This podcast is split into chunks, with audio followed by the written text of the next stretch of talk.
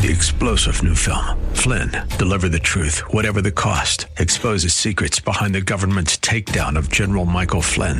Flynn knew what the intel world had been up to. He ordered the first audit of the use of contractors. This set off alarm bells. He told the truth. He was the most dangerous person for Donald Trump to hire. They had to get rid of Flynn. Flynn, deliver the truth, whatever the cost. Available now. Watch it today. Go to salemnow.com. Salemnow.com.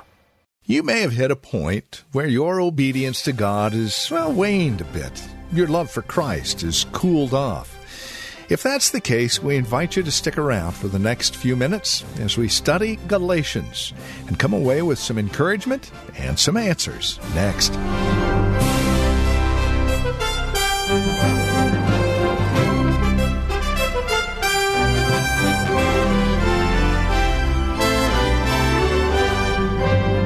You might go through times in your walk with Christ where you read the Bible every day, but then, well, you sort of veer off. You do your own thing.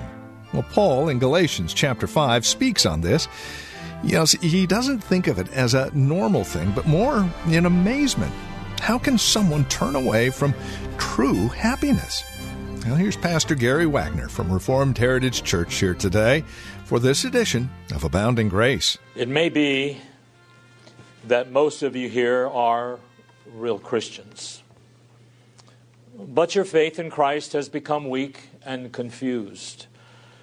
The joy you once had has eclipsed. Your obedience to God has waned, and your love for Christ has cooled. Your life of freedom in Christ has been interrupted.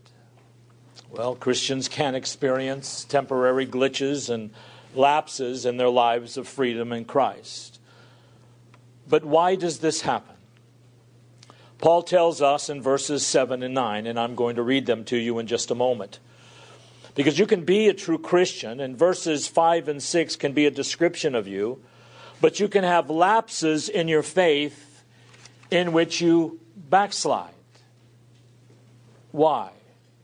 Verses 7 through 9 give us the reason. You were running well. Who hindered you from obeying the truth? This persuasion did not come from him who calls you. A little leaven leavens the whole lump of dough. Now let's look at these three reasons mentioned here as to why some true Christians have temporary lapses and failures so that their love for Christ grows cold. First, in verse 7, sometimes we allow ourselves to be hindered from obeying the truth. Paul says, You were running well, you started out well, but someone hindered you from obeying the truth. We experience lapses in the Christian life when we allow ourselves to be hindered from obeying the truth. The point of this verse is that it is possible to get off to a good start and living the Christian life, doing so with eagerness, with zeal, and diligence in living for Christ and serving Him. You know, you, you can't get enough of Him or of Christian fellowship or of the Word of God, and then something happens in your life and you allow yourself to be hindered or sidetracked for a time from that eagerness and the zeal and that white heat that once described you when you were first converted. But when Paul considers such an experience of being sidetracked or hindered, he doesn't talk about it as if it were a normal thing. He doesn't say, All right, now, Christians, this is going to be normal for you. Don't worry about it. There will be times when you will backslide. So don't worry about it. No, whenever Paul talks about it, he speaks with amazement. You were running so well. What in the world happened to you? How can this be? It is possible for someone to start off well and then be sidetracked and to backslide, but it certainly isn't normal. And it most certainly is irrational and inexcusable Why would you allow yourself to be hindered from living such a glorious life of freedom and joy and love in Jesus Christ? How can a believer ever be tempted to leave the life of revealed truth and salvation from the living God? So you see, he says, don't think this is a normal thing. This is not normal. But you say, well, I know several people where it seems to be normal for them. Well, then they may not be Christians at all. Paul says it happens. Sometimes you can start out well and have setbacks and become backslidden for a time. But even then, how it can happen is an amazement to Paul. Now let's look at some of these words.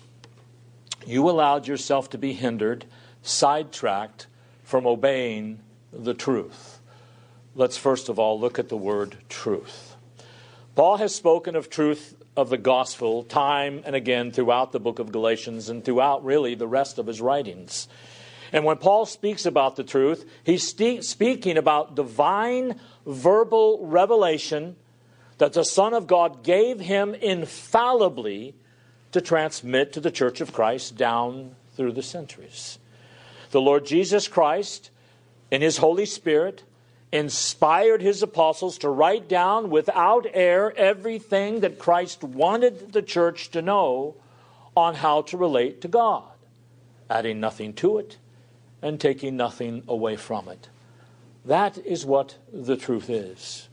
Truth is divine revelation in words and sentences in the Bible that we can understand. It is the truth of the gospel. It is what God has given us through Paul, inspired by the Holy Spirit, to know how to be rightly related to Him. It's not something that Paul made up. It's not simply a consensus of opinion of religious people and then Paul recorded that consensus. Paul said time and again, what I am writing did not originate with me. He said over in chapter 1, verse 11, You know, brethren, that the gospel which was preached by me is not according to man, for I neither received it from man, nor was I taught it, but I received it through the revelation of Jesus Christ. The truth is what the resurrected Christ, the divine Christ, verbally told Paul to write down with the Holy Spirit keeping it from error so that God's people throughout the centuries would have an infallible record as how to be rightly related to God and how to live for Him. Now he speaks about obeying the truth. Isn't that an interesting way for him to speak? Now, you believe the truth, you understand the truth, but we don't often, because of being more influenced by the Greeks rather than the Hebrews, speak of obeying the truth. Oh, believe it, apply it, but obey it. And the point here is that the revelation that God has given Paul and the other writers of the Bible tells us not only how to live, but what to believe, and we are to obey both.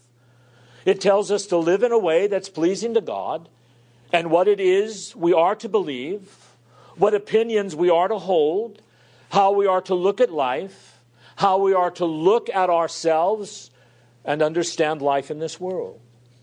That is truth. It is truth that has to do with what goes on in your mind. It is truth that has to do with your behavior. That in the Bible, God tells His people what to believe and how we are to live and how we are to obey the truth. In other words, doctrines and ethics. Doctrines are indicative statements about God's character, what God is like, and what His will is toward us. Ethics are the imperative of Scripture, what God commands of us, what God demands us to do as we live as His creatures in His sight.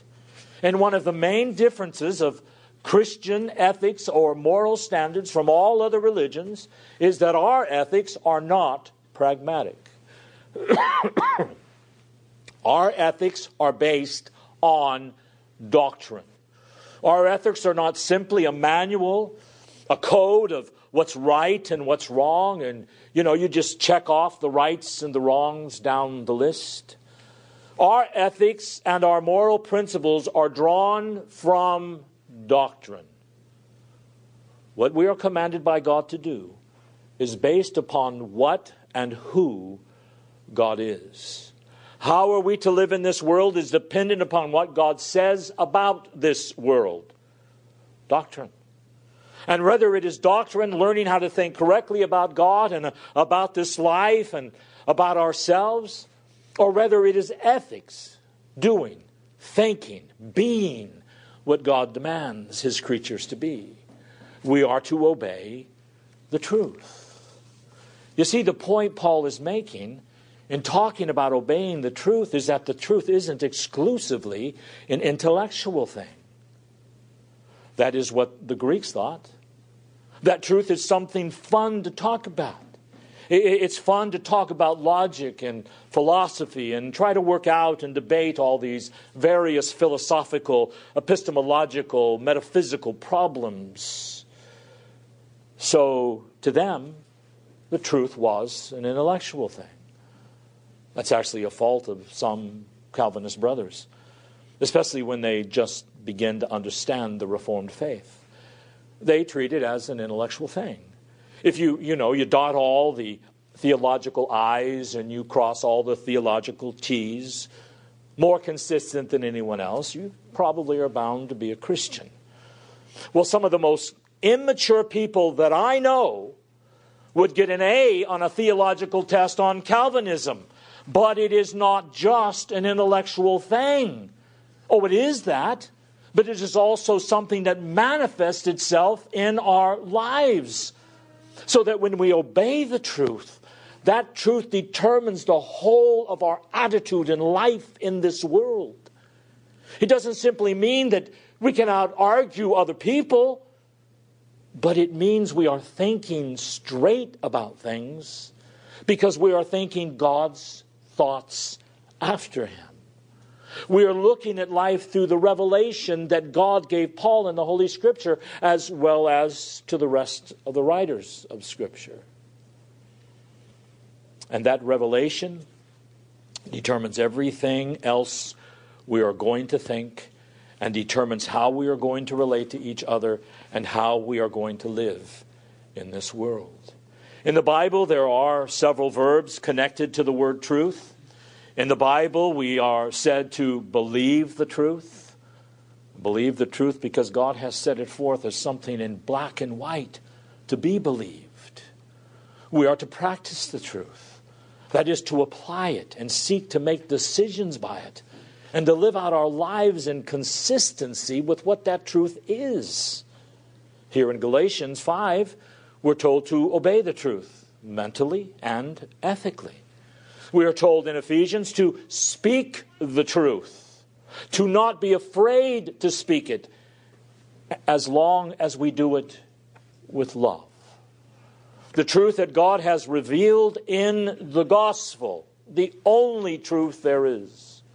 And in John 8, we are told to know the truth. Not just know it intellectually, but in the Old Testament sense of the word, to know it and love it so that it consumes us. Does it consume you? Now, what do all these various things presuppose? We are to believe the truth, we are to practice the truth, we are to obey the truth, we are to speak the truth, we are to know the truth. What does all of this presuppose? And this is the difference in this world between us as Christians and everyone else. It presupposes two things. Number one, there is such a thing as truth. That's the first thing. There is a true way of looking at life.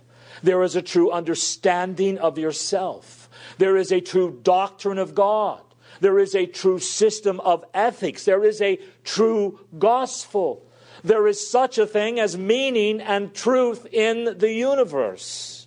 It's not just one big chaotic mess. There is such a thing as truth. That's the first presupposition, and you are called upon God to believe it, to know it, and to obey it, and to practice it. The other presupposition is that truth has been revealed to us by God. What good is truth going to do for you if it is outside there somewhere beyond Jupiter and you don't know anything about it? There is not only a true view of life and of the world and of God, but God has told us that truth. He has revealed to us a true understanding of everything, and it is at the heart of the true gospel. Now, beloved, if you believe those two things, they are the most offensive things you can believe in the 21st century. Because we live in an age that disagrees with us on both levels, on both of these issues. For instance, the modernist or the rationalist are people who would agree with us on the fact that there is something such as the truth. There is a true way of looking at life. There is a true system of ethics. There is a true view of yourself. But where they would disagree with us, they would disagree with us by saying the truth has not been revealed. You have to obtain it by reason because your reason is competent. That is why you must get the best education you can because your ability to reason and your experience are competent to determine what is true. And you don't need some alleged revelation from some obscure God. So the modernists would agree with us that there is such a thing as truth, but they would disagree with us on how that truth is known. They say by reason. We say by revelation. Now, why are they dead wrong? It is because their reason is fallen. God has given us reason as a tool to help us understand life in terms of the Bible.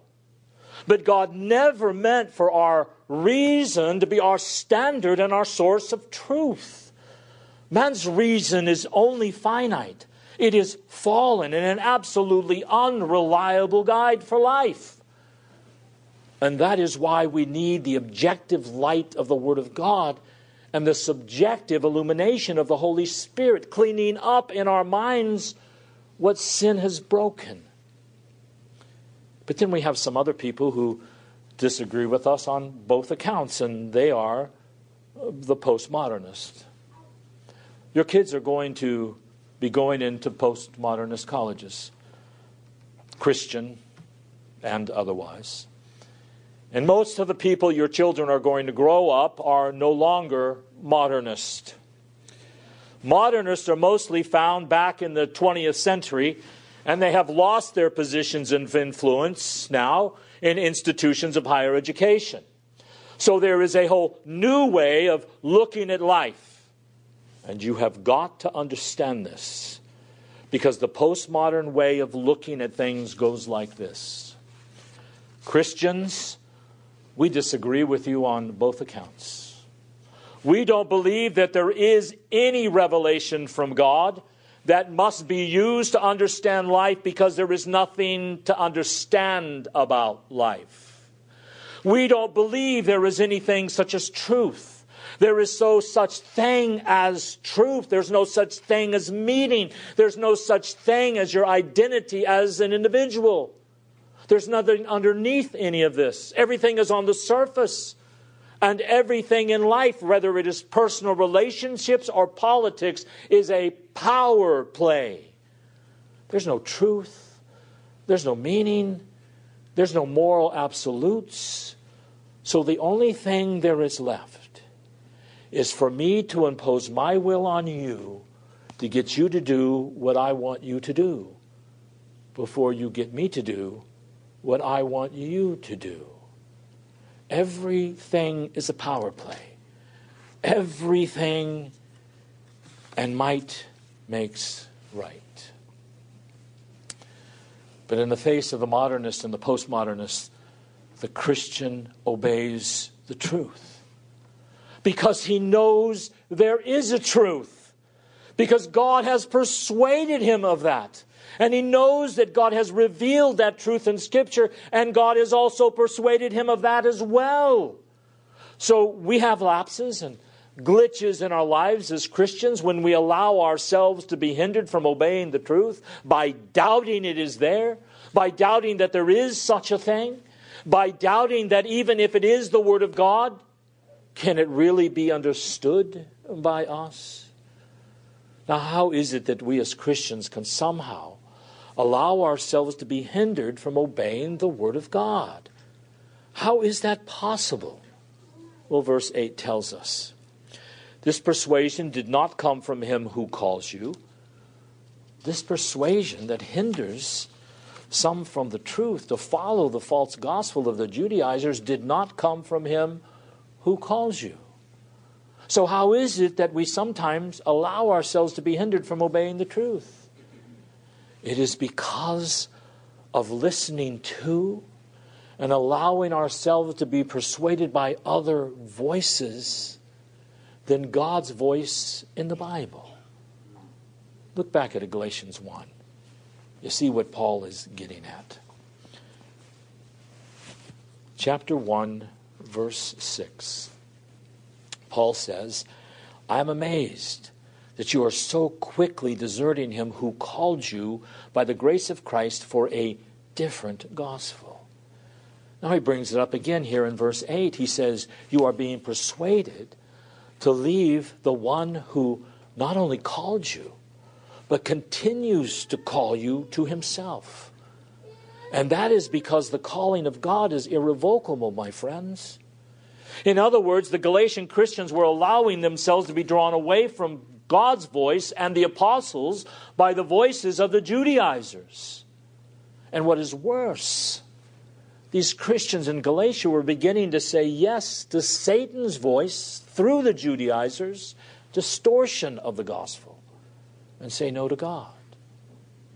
In other words, Paul was reminding his readers of their conversion he says, Do you remember back when you were converted, when I was the pastor of your church there, and I was preaching the gospel to you, and you heard God's irresistible, invincible call to follow Him, and you were brought to Him by faith in Christ and in obedience to the gospel? Do you remember when you heard God's voice? Not audibly, but in a way only your heart could hear. Do you remember when God called you out of darkness into his light and made you his child? Well, now you're not listening to new now you are now now you are listening to new voices. Not to the voice of the one who called you, who speaks through me, says Paul. That is through the scripture. But now you're listening to new voices. In fact, you're not merely listening to new voices or exchanging God's voice for man's voice. But in doing this, you are on the road to apostasy from the voice of God. In allowing yourself to be persuaded by voices other than the voice of God in Scripture, and this may be the farthest thing from your mind, but you are on the road to apostasy, to the full abandonment of the Christian faith. Once you start listening to other voices competing with the voice of the Word of God in Scripture, you put yourself on a road that, unless you recover quickly, that road will take you to total abandonment of the Christian faith. And you may not think it is. It may be the last thought in your mind, but it will.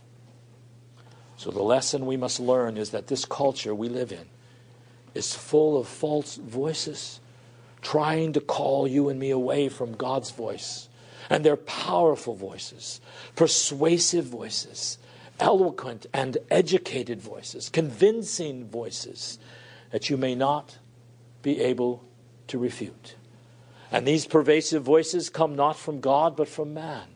And they are persuasive and convincing to those who either want to be seduced from God or who are not familiar enough with God's voice because of their neglect of His Word.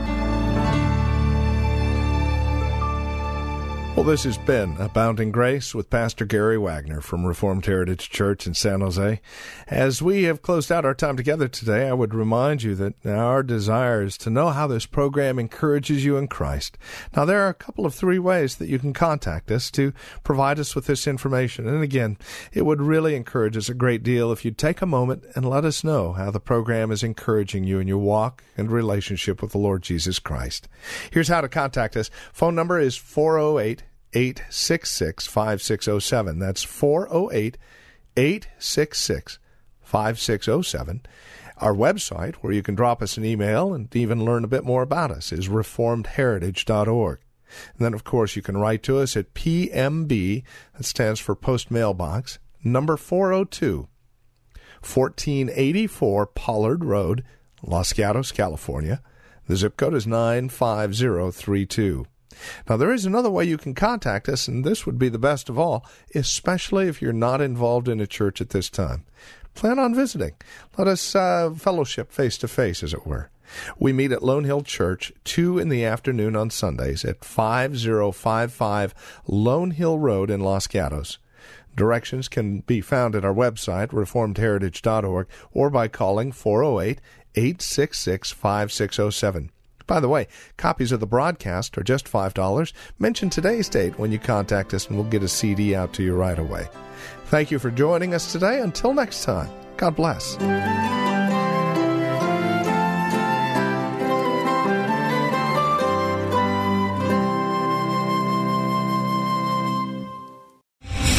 Star general Michael J. Flynn, head of the Pentagon Intelligence Agency, knew all the government's dirty secrets. He was one of the most respected generals in the military. Flynn knew what the intel world had been up to, he understood its funding. He ordered the first audit of the use of contractors. This set off alarm bells. The explosive new documentary, Flynn, Deliver the Truth, Whatever the Cost, uncovers the facts behind this scandal. Flynn told the truth. He was the most dangerous person for Donald Trump to hire. I find out the worst enemy that I'm going to face in my life is right here in America. They took my assessment and they wanted me to change it. And I was like, I'm not changing it. They had to get rid of Flynn. With in depth interviews, archival footage, and never before seen personal records of the man behind the headlines. I just felt like I was drowning. Flynn, deliver the truth, whatever the cost. Available now. Watch it today. Go to salemnow.com. Salemnow.com.